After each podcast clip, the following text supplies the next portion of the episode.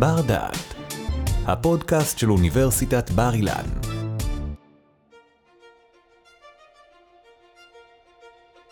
שלום, ברוכים וברוכות הבאות לבר דעת. בספטמבר 1993 נחתם הסכם אוסלו, אותו הסכם בין ישראל והפלסטינאים, שהיה אמור להביא לפתרון קבע בסכסוך הישראלי-פלסטיני. הרבה דובר על ההסכם ההוא, אבל אחד הדברים הפחות מדוברים, באופן אירוני, הוא המעורבות של המדינות הסקנדינביות בעיצוב ההסכם, שעל שם אחת הערים הסקנדינביות הוא נקרא.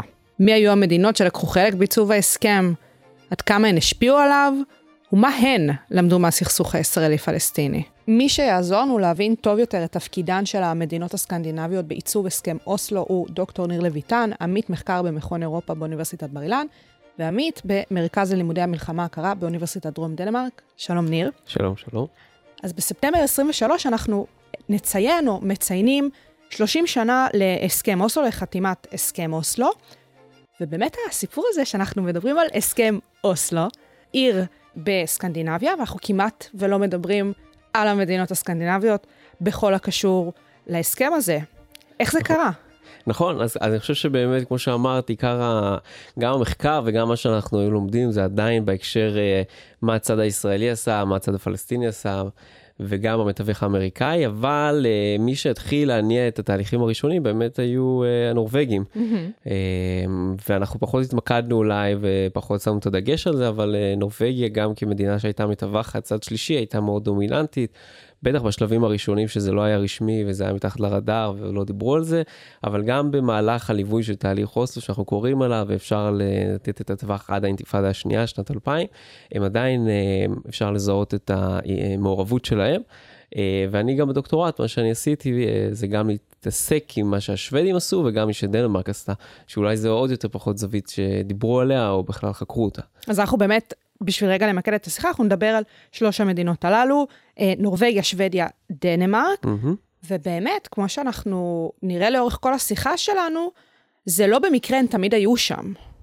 נכון, נכון. אז קודם כל באמת המעורבות שלהם במזרח התיכון, בטח בסכסוך הישראלי ערבי פלסטיני, זה כבר מתחיל אפילו מ-48 עם המעורבות של רוזן אה, פולקי ברנדות, שהוא הציע את ההצעות והיה מתווך מטעם האו"ם. ההתנגשות המפורסמת בו, אחרי שוודיה עדיין אה, במידה מסוימת נותרת טינה לישראל, לפחות במישור של אה, בית המלוכה השוודי. אה, ולאחר מכן גם המעורבות של, של השוודים וגם של נורבגיה ודנמרק בשלבים הראשונים של הסכסוך, הם נמשכו. יחד עם המעורבות שלהם דרך מוסד האו"ם והכוחות שמירת שלום שהם שלחו לאזור, אה, היו מאוד דומיננטיים פה, ופה אני עושה קפיצה אולי קצת לשנות ה-70-80, אה, מתחילים להיות מעורבים גם במה שקורה עם הסכסוך של ישראל עם לבנון, מלחמת לבנון הראשונה, עוד פעם רואים את המעורבות שלהם בשליחת כוחות שמירת שלום, אבל אז הם גם מתחילים לקשור קשרים קצת יותר אה, אדוקים עם אש"ף.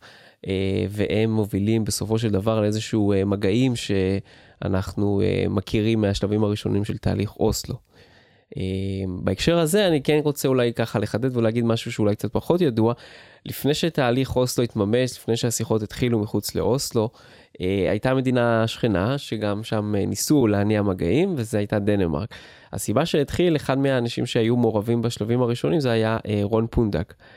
רון פונדק הוא הבן של הרברט פונדיק, שהוא בעצם היה העורך של העיתון הכי נפוץ בדנמרק, פוליטיקן, עד היום. העיתון הכי נפוץ שם, והוא היה גם אה, האבא עם קשרים טובים עם הממסד הדני, גם עם משרד החוץ הדני. הוא הציע לבן שלו כי הוא ידע על המגעים שהוא מנסה לקדם, קשרים כלכליים, לעשות את הדיאלוג שם בדנמרק והם אה, אפילו נפגשו עם השגריר של אה, דנמרק בישראל. מעין ואחרי... למה לא אוגנדה שכזה, למה לא קופנהגן, משהו, הסכם קופנהגן. ממש ככה, כן, בדיוק, ובתודעה אולי באמת הקרדיט ובצדק הולך לנורבגיה ולאוסלו, אבל צריך כן להגיד שתחילת המגעים אפילו היו אפשריים אולי בדנמרק, והסיבה שזה לא התממש, כי משרד החוץ הדני לא חשב שיש איזושהי אה, אינדיקציה ששיחות, בין אם זה ישראל, אש"ף או מי שזה לא יהיה, יצליחו, ומכל המקומות דווקא בקופנהגן, והבן המשיך לצפונה לאוסלו, והשאר, כמו שאומרים, באמת היסטוריה.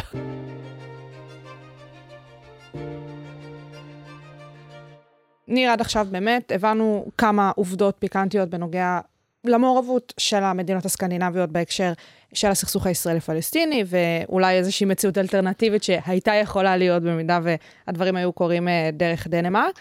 אבל אה, בואו נבין מה קרה בפועל בהסכם אוסלו, אה, ומה היו המאמצים הדיפלומטיים של המדינות הסקנדינביות שלקחו חלק בתהליך, כפי שאמרנו, נורבגיה, שוודיה, דנמרק. מה קרה שם? כן, אז נכון, אז כמו שאנחנו מכירים באמת מאוסלו, השיחות הלא רשמיות היו בהחלט התיווך שהנורבגים מאוד האמינו בו. וזה נכון להגיד גם על שוודיה וגם דנמרק בשלבים יותר מאוחרים, שהם אומרים, אנחנו נוכל לעזור לכם להתכנס למקום אחד, וגם לעזור לכם לשמור על דיסקרטיות, שזה מאוד חשוב להם כמתווכים, וגם לצדדים זה היה מאוד חשוב, להשאיר את זה מתחת לרדאר ובצורה לא רשמית. אה, אז גם מקום הכינוס וגם הדיסקרטיות, והתופעה הזאת של אה, תיווך, ואני חושב שהמודל הסקנדינבי, או המודל הנורדי לפעמים קוראים לזה, זה באמת להביא את הצדדים להידברות בצורה כזאת שהם יוכלו להרגיש שהם uh, נמצאים במקום בטוח, דיסקרטי, רחוק לפעמים גם מאזור הסכסוך, אז גם uh, לנהל את הדיאלוג בצורה קצת יותר נכונה מבחינתם. uh, רחוק מהמאורעות, וגם uh, בסופו של דבר לעזור להם לעשות את השיחות בצורה לא רשמית. אה, וזה אחד הדברים המרכזיים בתיווך של המדינות הסקנדינביות. הם גם מאמינים שדרך אה, העברת מסרים, שזה הם ניסו לעשות כבר במהלך, אה, אני חושב, שנות ה-80, לתוך סוף שנות ה-80 אפילו, הם באמת האמינו שהעברת מסרים או לשמירה על איזה ערוץ תקשורת עקיף, לא רשמי בין הצדדים, יכול לעזור להם להיכנס לעמדת התיווך. טרם הסכם אוסלו, המאמצים האלו בהחלט קרו באמצעות אותן מדינות סקנדינביות, לשני הצדדים, הישראלי והפלסטיני. נכון, וזה נכון בעיקר להגיד זה על הנורבגים ועל השוודים. דנמרק אולי הייתה פחות דומיננטית, אבל דנמרק כן עברה אה, כנשיאה תורנית של אה, מה שהיה לפני האיחוד האירופי, המוצא האירופאית, והם שם דרך אה, מועצת השרים אה, מלווים במה שאנחנו קוראים היום הנשיאה התורנית, איזושהי העברת מסרים, הם עושים איזה ביקורים במזרח התיכון, אז היה שר החוץ אה, אופה אלמן ינסן. אה, שהוא גם אה, מנווה איכשהו את התהליך הזה אל תוך שנות ה-90. אה, ואני חושב שהעברת מסרים זה היה בהחלט איזשהו מרכיב מאוד חשוב בתיווך של המדינות האלה. אז זה מהבחינה של העברת המסרים והשמירה על הדיסקרטיות. Mm-hmm. מרכיב נוסף? אז העניין הזה שלא תיווך לא רשמי. ותיווך לא רשמי יכול להתממש באמת גם דרך ה... זה שהם מציעים לצדדים להביא נציגים שהם לא רשמיים. אה, ויחד עם זאת הם גם מלווים אה, תהליכים כאלו שהם מממנים את ההליך בעצם. הם אה, קושרים את הקשרים עם האליטה בכל צד. הם יודעים איך להגיע לאנשי המפתח, הם יודעים איך להביא אותם ולהציע להם את זה, mm-hmm. והם יודעים לשמר את זה לאורך שנים. ברגע שהם עושים את זה לאורך שנים, הם יודעים שבסוף יגיע תקופת זמן שהם יוכלו לכתוב את הפירות, או באמת להניע את זה לשלב שיחות ממש, שהם יוכלו להיות הצד השלישי. מדהים, אז צריך פה המון המון ניואנסים ורגישות מהצד שלהם בשביל להבין מתי זה יהיה באמת, כמו שאתה מתאר את זה, מתי יבשילו התנאים לכדי הגעה לישיבה ולהסכם. כן, בדיוק, ואני חושב שבכלל בתחום של יישוב סכסוכים ולימודי שלום, שזה באמת אחד הדברים שהם מאוד בולטים בהם בסקנדינביה, זה למצוא את מה שקוראים בספרות הרפינס, הבשלות. אה, בשלות זה, זה, זה, זה אולי התזמון, מתי יהיה הזמן שאנחנו נוכל באמת להביא את הצדדים ואיך ומתי, ו-92 כנראה זה היה הזמן, גם מבחינת אה, אה, פה בארץ וגם כנראה מהצד הפלסטיני, והמתווכים הסקנדינביים הם אמרו זה הזמן. אה, שוודיה גם אה, לקחה בעצם את המומנטום של תהליך אוסלו, חתימת ההסכם, אחרי שזה כבר מפורסם, ומנהלת את אה, המגעים גם עוד פעם דרך אנשים של יוסי ביילין, שהם מנסים כבר להגיע להסדר, או לפחות לדבר על מה שאנחנו קוראים הסדר הקבע. זה לא מתממש, אבל הם כן נפגשים, ושוודיה כן מממנת את זה, ויש מעל 20 מפגשים במשך כמה שנים, הם מאוד עוקבים אחרי זה, ואפילו נושא ירושלים, הם גם מביאים נציגים לא רשמיים משני הצדדים שידברו, וזה אנחנו מדברים על לפני קמפ דיוויד, וזה היה אה, תהליך שהוא היה מאוד חשוב בעיניים של שוודיה.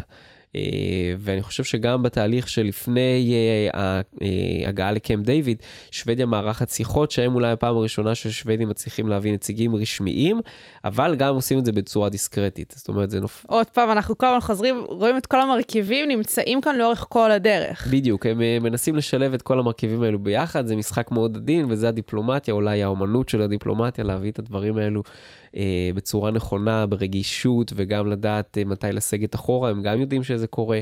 ותהליך המדיני המאוד ארוך הזה היו המון משברים, ובסופו של דבר זה אכזבה אולי ושנוי במחלוקת, אבל הם בתוך התהליך הזה עדיין מנסים לזהות מתי הם יכולים לתת יותר פוש ומתי הם צריכים גם לקחת צעד אחורה. עכשיו, כשאנחנו מדברים על הסכם אוסלו, אנחנו הרבה פעמים יודעים למפות אותו לפי מספר סוגיות שעליהן אה, התנהלו הסכמים. איך זה קשור באמת למאמצים הדיפלומטיים של אה, המדינות הסקנדינביות? אה, אז אנחנו יכולים למפות באמת את התהליך של אה, נורבגיה, בעיקר בעזרה הזאת לפני הגעה להסכם. סוף 92 עד ספטמבר 93 באמת, המכתבי ההכרה שמלווה שר החוץ של נורבגיה אולסט, שאגב, uh, כמה שנה או שנתיים אחרי זה הולך לעולמו, וחלק אומרים שזה אולי בגלל האינטנסיביות של התהליך. נשבר לו הלב. בדיוק, משהו כזה, ממש לא רחוק מזה בתיאור שלהם. Uh, ולאחר מכן רואים את המעורבות של שוודיה, כמו שהזכרתי, גם בתהליך של ניסיון להסדר הביניים, להסדר הקבע, וגם אחרי זה במה שקדם לקמפ דיוויד. ודנמרק נמצאת בשני תהליכים מאוד מרכזיים, הראשון זה מה שהם קוראים תהליך לואיזיאנה, שזה גם לנסות להביא שני צדדים, או יותר משני צדדים, גם את הירדנים, גם את המצרים והפלסטינים עם ישראל לאיזושהי הגעה להצהרה לא רשמית, ושם מלווים את זה האליטה או אנשים שקשורים לממסד הפוליטי-מדיני מכל צד.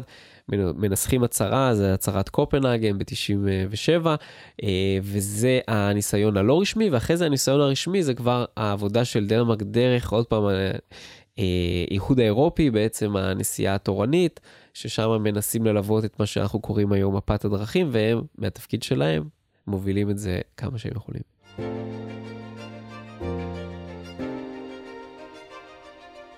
בסופו של דבר, הרבה פעמים דברים קורים או לא קורים בזכות תמריצים כלכליים. זה איכשהו נגע להסכם אוסלו? כן, בהחלט. זאת אומרת, גם המדינות הסקנדינביות, אחד מהמודלים שלהם זה להיות מאוד מעורבים, אבל הם יודעים שבמשחק הפוליטי-דיפלומטי הזה אתה צריך להראות להם את ה... show me the money. בדיוק, show me the money, כי זה פותח דלתות. ו... אנחנו רואים את זה גם היום, אבל גם בעבר הם עשו המון סיוע חוץ, ויש להם ממש בכל משרד, משרד החוץ, גם הנורבגי, השוודי והדני, סוכנות לסיוע בינלאומי, שהם באמת מממנים פרויקטים ברחבי העולם, ובין השאר הם גם במעורבות שלהם במזרח התיכון, היו מאוד מעורבים בהענקת תמריצים. לישראל זה פחות נגע, כי ישראל היא יותר מדינה כמובן חזקה כלכלית, אבל אה, לצד השני זה בהחלט אה, הרשים אותם, וזה בהחלט נתן להם אה, אה, גשר או הידברות, או כמו שאמרת, איזה דלת כזאת שהם אפשר אה, לדבר איתם. uh, ברגע שהם רואים שיש איזו מחויבות כלכלית. הנושא הזה הפך להיות שנוי במחלוקת uh, במהלך תהליך אוסלו, כי uh, נורבגיה הפכה להיות יותר ויותר מחויבת לתהליך שנשא את השם שלה. Uh, ולפעמים היא מצאה את עצמה כאחת המממנות העיקריות של הפיתוח של החברה הפלסטינית או uh, המוסדות הפלסטינים, uh, אבל היא לא הצליחה לקבל משהו בתמורה מעבר לזה שהתהליך בעיקר סבל מהמון מהמורות ומכשולים, ובסוף הוא זוהה לפעמים גם ככישלון, והציגו אותם לפעמים, את הנורבגים, כנאיבים.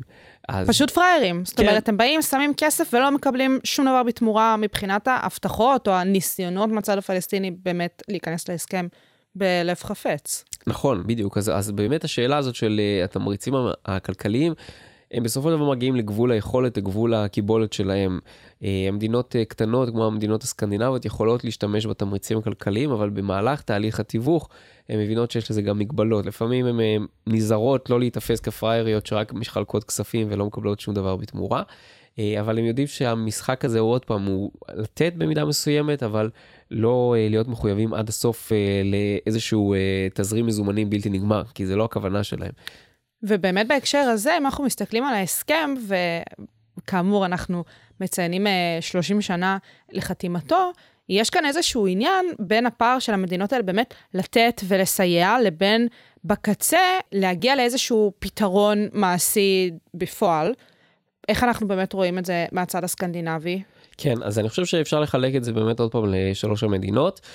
נורבגיה מבחינתה עיקר התרומה שלה זה העניין הזה של הצהרת העקרונות, מה שקרה בהסכם החתימה בספטמבר 93, ואחרי זה הם רואים אותם גם מלווים את הניסיונות למסד או לבנות את הרשות הפלסטינית בשלבים הראשונים.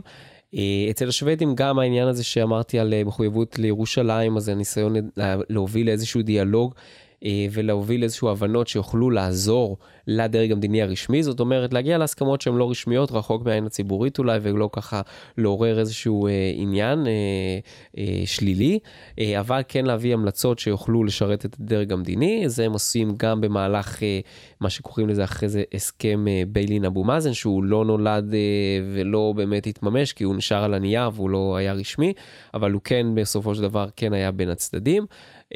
גם במעורבות של דנמרק בתהליך לואיזיאנה זה היה להוביל איזשהו מסמך לא רשמי, שהוא יכול בשלב מסוים לשרת את הצדדים, ודנמרק אולי בסגירה של המדינות האלו עושה את התהליך ב-2002-2003 של התרומה שלה למה שנקרא מפת הדרכים לשלום. היא עושה את זה כבר מתוקף התפקיד שלה כנשיאה תורנית, אז היא משתמשת במינוף הזה כבר לא כמדינה קטנה בצפון אירופה, אלא כמישהי שמייצגת גם את האינטרס של האיחוד האירופי, והיא עושה גם את הקשר הזה לארצות הברית, שגם רוצה את החזון הזה באותו זמן של אה, ממשל בוש, לתת חזון למזרח התיכון. אז אה, גם דנמרק וארצות הברית, מחלקת המדינה, הם עובדים על איזשהו חזון משותף. מולר כפסטי מולר, שהוא השר החוץ של דנמרק, מציג את זה לאיחוד האירופי, ואחרי זה גם מוכר את זה במחאות למחלקת המדינה, הם עובדים על זה ביחד, והתוצר התוצר הסופי של זה, זה באמת מה שאנחנו קוראים נוסחת אה, מפת הדרכים לשלום.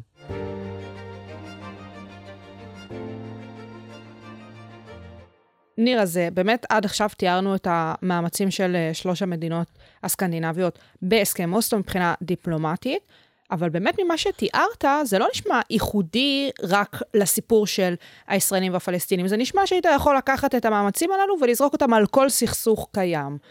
איך זה בכל זאת מאפיין את המעורבות של המדינות הסקנדינביות באזור שלנו, של המזרח התיכון? כן, נכון. אז קודם כל אפשר לקחת את הציר הזמן הזה ולהבין, כמו שאמרנו, יש פה מעורבות מאוד uh, מתמשכת ומאוד uh, מחויבים לפחות לנסות להיות מעורבים, אם זה דרך האו"ם ואם זה דרך התיווך האישי שלהם, של המדינות האלו, ודרך שליחים מסוימים. Uh, ואז באמת משברים שפורצים, וגם הסכסוך הישראלי-ערבי הוא מאוד ארוך, הוא עדיין uh, בסופו של דבר קיים על הנייר, uh, uh, מאפשר uh, להם להיכנס בנקודות זמן שנראות להם נכונות. אה, אבל מעבר לזה אני חושב שגם אה, ניצול ההזדמנויות שלהם בתיווך זה לא רק נכון לסכסוך הישראלי-ערבי, הם גם רואים לפעמים את התמונה הגדולה של מה האינטרס שלהם. אה, והאינטרס שלהם, ולא מדבר רק במזרח התיכון, זה בהכרח, בהכרח גם לשרת את היעדים המדיניים שלהם. זאת אומרת, אנחנו נעשה שירות טוב לאזורים מסוכסכים, אבל כל עוד אנחנו גם לא נפגעים מזה, אנחנו רוצים להיות מתווכים מאוד הוגנים, ושגם נשמור על תדמית uh, טובה, uh, ולשרת עדיין את היעדים שלנו. מה זה אומר לשרת את היעדים שלהם? איך היעדים הסקנדינביים קשורים למה שקורה בלבנט? נכון, אז uh, העניין הזה פה מתייחס יותר לקשר שלהם עם ארצות הברית, עם המערב. אז נכון שהתיווך היה בתחום הדיפלומטי, ונכון שהם סוג של העבירו את השרביט לאמריקאים ותמיד היו בצל של ארצות הברית. Uh, אבל למשל בדוגמה של uh, גם הנורבגים בשלבים היותר מאוחרים, אבל גם בהכרח בקשר של דנמרק במפת הדרכים, הם רצו שיתוף פעולה מלא עם אמריקאים ורצו להראות לאמריקאים אנחנו פועלים אה, יחד איתכם בתיאום הבנות איתכם ואנחנו בסופו של דבר צריכים גם את האישור שלכם. הם לא רצו לפעול אה, בדיפלומטיה שהיא תהיה עכשיו במנותק מהמדיניות של ארה"ב לצורך העניין במזרח התיכון. אה, והדוגמה הטובה באמת זה המפת הדרכים, כשהשר החוץ הדני הולך אה, למחלקת המדינה, הוא דואג שהתיאום יהיה ממש ברמת הפסיק בתוך המסמך שהוא רוצה לפרסם. הוא לא רוצה לעשות את זה ללא תיאום עם האמריקאים, אה, והאמריקאים באותה שנה של 2002, אנחנו צריכים לזכור שזה לפני הכניסה של ארה"ב לעיראק, הפלת משטר סדאם חוסיין. אה, הוא רוצה לגייס את האירופאים לטובת הקמפיין הזה, לא בצורה הכי מוצלחת, אבל דנמרק יכולה להציע לו איזשהו אה, מוצא מזה. החזון של בוש אה, למזרח התיכון הוא גם בחלקו אמור להתבסס על מה הוא יעשה עם התהליך הישראלי-פלסטיני. שר החוץ של דנמרק מבין את זה, יודע את זה, וצריך לזכור נקודה נוספת, דנמרק מאוד מעורבת כבר לפני כן אה, בקמפיין שנעשה בקואליציה באפגניסטן. הם מעורבים שם צבאית, הם גם אחרי זה התמחו צבאית בעיראק, אה, במאמצים של האמריקאים שם, והזכרת את הלבנט, אז זה גם אפילו מתגלגל עד היום. אה, אולי המעורבות האחרונה שלהם זה גם היה מה שקורה בסוריה, וגם מה שקורה אפילו בלוב והפלת משטר אה, קדאפי, גם שם המעורבות של נורבגיה ודנמרק הייתה מאוד בולטת. אז אני חושב שמדברים על דיפלומטיה סקנדינבית במזרח התיכון, אי אפשר לנתק את זה אה, מצורך היעדים שלהם גם לתרום לטובת יעדים אמריקאים, או לפחות ככה שיצטייר שאנחנו פועלים איתכם, אה, בעלי הברית הכי חשובים שלנו, ואם אנחנו עושים מאמצי שלום, זה עדיין בהתאם גם ליעדים שאתם מציבים האמריקאים. ניר, אנחנו באמת אה, נפגשים כאן לציין 30 שנה להסכם אוסלו, ואם אנחנו באמת עוד פעם, לא נוגעים בהסכם עצמו ולא נוגעים במה שקורה בין ישראל והפלסטינים, אלא באמת מסתכלים על המדינות הסקנדינביות. בסופו של דבר עברו 30 שנים. איך היום אותן מדינות מתמודדות עם uh, הסיפור של סכסוכים, או עם הפעילות הדיפלומטית שלהן, כבאמת מעורבות בסכסוכים? כן, אז אני חושב שבאמת אה, הם עדיין ימשיכו להיות מעורבים גם בסכסוך פה, זה נכון, אבל הם יודעים שמבחינת היכולת שלהם להשפיע היא הרבה יותר קטנה, וגם אה, לפעמים התהליכים הם אה, לא מאפשרים להם להיות מעורבים. למשל הסכמי אברהם זה תהליכים שלא... לא קשורים אליהם. לא קשורים אליהם, כן. וגם אם היו מאוד רוצים להיות מעורבים בהם, זה, זה נולד מצורך שבאמת בין הצדדים, ויחד עם תיווך אמריקאי מאוד בולט, ואז הם לא יכולים להשפיע. אבל הם כן ינסו להשפיע גם בהעברת מסרים, צריך לשלוח, אה, לזכור שגם אחד מהאנשים שמלווים היום מטעם האו"ם את השליח המיוחד למזרח התיכון הוא נורבגי שהיה מעורב בתהליך אוסלו. אז הם מכירים את האזור, יודעים מתי אפשר להיות מעורבים והם ינסו להיות מעורבים. בראייה של 30 שנה הם אומרים, טוב, היום אנחנו צריכים להיות ביעדים אולי קצת יותר צנועים, זה לא בהכרח נביא את השלום למזרח התיכון או אפילו נפתור את הסוגיה הישראלית-פלסטינית, אבל אולי נוכל לעזור בנקודות זמן מסוימות ואולי נוכל להוביל עדיין לסוג של העברת מסרים, זה עדיין איזושהי תקווה שיש להם והם מנסים לפעמים לממש את זה או לא. Uh, מעבר לזה אני חושב אם אנחנו מדברים באופן כללי הם כן ימשיכו להיות מעורבים באזורי סכסוך זה עדיין מאוד מושך אותם לנסות להיות מעורבים לתת מהשירות הטוב שלהם גם אם צריך משאבים כספיים הם יהיו מוכנים לשים כסף על השולחן uh, והם ינסו לתרום באזורים שונים uh, גם אם זה יהיה בקולומביה ואם זה יהיה בגואטמלה וסרי לנקה והזכרתי אולי או לא הזכרתי את הנושא של אפגניסטן uh, מנסים להוביל גם שם הבנות מה שקורה אחרי שהאמריקאים יצאו משם. אה, וזה אני חושב סימן היכר שהם היו מאוד רוצים לתת לעצמם. אז נכון, תהליך אוסלו הוא איזשהו תהליך אולי. אה, מאוד מאוד שנוי במחלוקת גם בעיני הצדדים וגם גם בזירה הבינלאומית אבל זה לא אומר שהם אה, עכשיו מפחדים לנסות עוד פעם לתווך. זהו הם לא מפחדים אפילו במידה מסוימת קצת מרגיש שהם נמשכים לזה לאש הזאתי רוצים להיכנס אליה. למה? מה, מה זה קשור אליהם? מה הם כל כך מנסים להשיג דרך זה? אז אני חושב שזה קצת ב-DNA שלהם, או לפחות בתרבות הסקנדינבית, שהם uh, מחפשים לתרום לעולם שהוא טוב יותר, לצאת החוצה מהגבולות שלהם, נקרא לזה מאזור הנוחות שלהם. כי באמת מדינות שיכולות להגיד, טוב, זה מדינות עשירות, שמה הן צריכות uh, עכשיו להיכנס לאזורים מסוכסכים, יש להם מספיק אולי עניינים שהם יכולים לקדם לעצמם. אבל הם כן מאמינים, ואולי פרס נובל זה אולי אחד הסימנים הכי מובהקים של uh, מה הסקנדינבים מנסים לעשות, uh, זה לנסות לתרום לעולם טוב יותר. וזה אולי נשמע קצת נאיבי, אבל בתפיסת העולם שלהם, אנחנו רגע נכנסים את עצמנו לראש שלהם, לנעליים שלהם, זה בהחלט איזשהו תפקיד דומיננטי שהם מאמינים שהוא יכול לעזור. הם יוכלו לעזור, זה לא אומר שהם יפתרו את כל בעיות העולם, אבל הם כן רוצים להיות שם, וזה יכול להיות גם בנושא אקלים, וזה יכול להיות גם באמת מאזורי מלחמה, אבל אתם רואים אה, באמת איזה דפוס של בוא נהיה איפה שאפשר להשפיע ולטובה. אנחנו רוצים להשיג שלום. שלום, כן. כמו מלכות יופי. כן, כמעט באמירה כזאת אה, קלישייתית, אבל לפעמים זה גם אה, איזושהי אמירה שהם רוצים להגיד, זה חלק מה-DNA שלנו, אנחנו פה כדי לעשות טוב. נקודה נוספת זה אה, לימודי שלום. לימודי שלום זה איזושהי דיסציפלינה, או אפילו פרדיגמה כמעט, בתחום של יחסים בינלאומיים, אפילו נפרד לפעמים, אבל לימודי שלום זה תפיסה ושדה מחקר שנולד גם בסקנדינביה, והם הובילו את זה משנות ה-50 במאה הקודמת. הם עדיין מאוד שמים דגש על זה, אז היום זה עבר קצת אה, כמובן אה, התקדמות וגם מסתכלים על יישוב וניהול סכסוכים ומשא ומתן, אבל בסוף הליבה שלהם של לימודי שלום אה, זה נולד בנורבגיה וגם בשוודיה ואחרי זה גם חוקרים שצמחו גם בדנמרק, ותפיסת העולם הייחודית הזאת היא גם מעוגנת בשדה מחקרי אקדמי.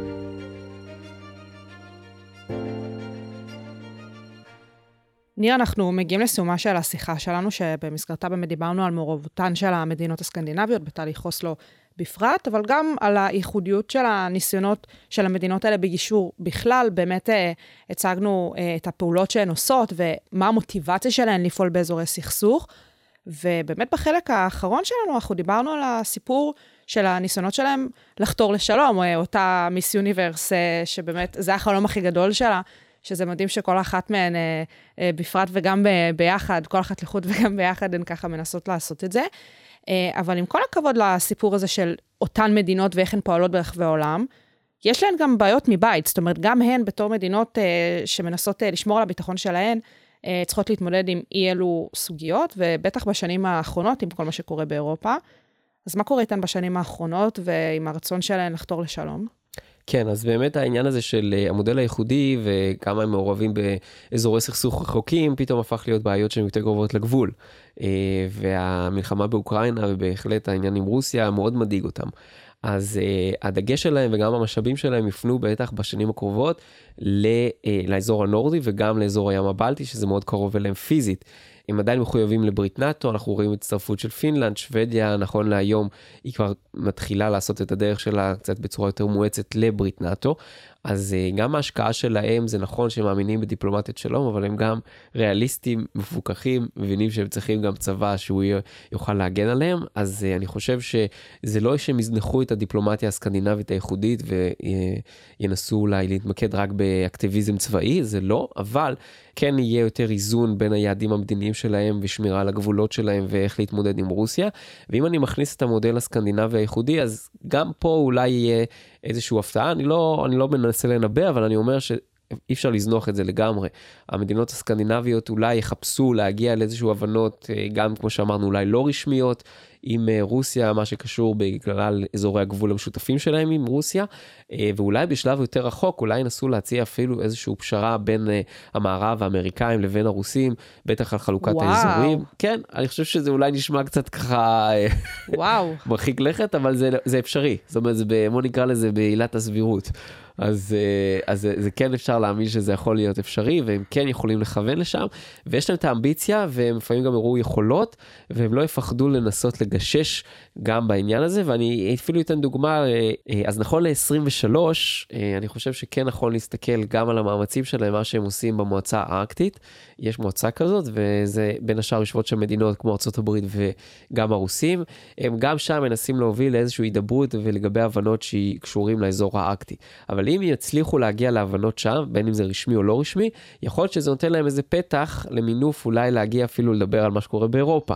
ואז אנחנו רואים אולי פתח לאיזשהו דיאלוג שהם יכולים להוביל, או לפחות לארח, ואז זה לא יהיה מופרך לחשוב שגם אחת מהמדינות הסקנדינביות פתאום תעמוד באיזשהו אה, משא ומתן ככה שהם עומדים כצד שלישי, מנסים לתווך בין ארה"ב לבין רוסיה, או המערב ורוסיה, ואולי לסיים את המלחמה באוקראינה. לי מרגיש כאילו השמיים הם הגבול. מבחינתם כן. מבחינתם זה ממש ככה, אז אנחנו באמת עם המסר הזה נסיים ככה את השיחה שלנו בנוגע למעורבות של המדינות הסקנדינביות בהסכמי אוסלו, אה, בציון 30 אה, שנה להסכמי אוסלו. דוקטור ניר לויטן, עמית מחקר במכון אירופה, כאן באוניברסיטת בר אילן, המון תודה לך על השיחה. תודה שהאזנתם לבר דעת, אפליקציית הפודקאסטים של בר אילן. אנו מקווים שנהנתם, החכמתם ולמדתם משהו חדש. עוד הרבה פודקאסטים מעניינים מחכים לכם באפליקציה, אז המשיכו להאזין לנו. בר אילן, משפיעים על המחר, היום.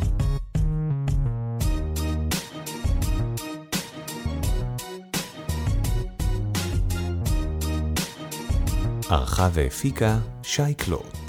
תודה על ההאזנה.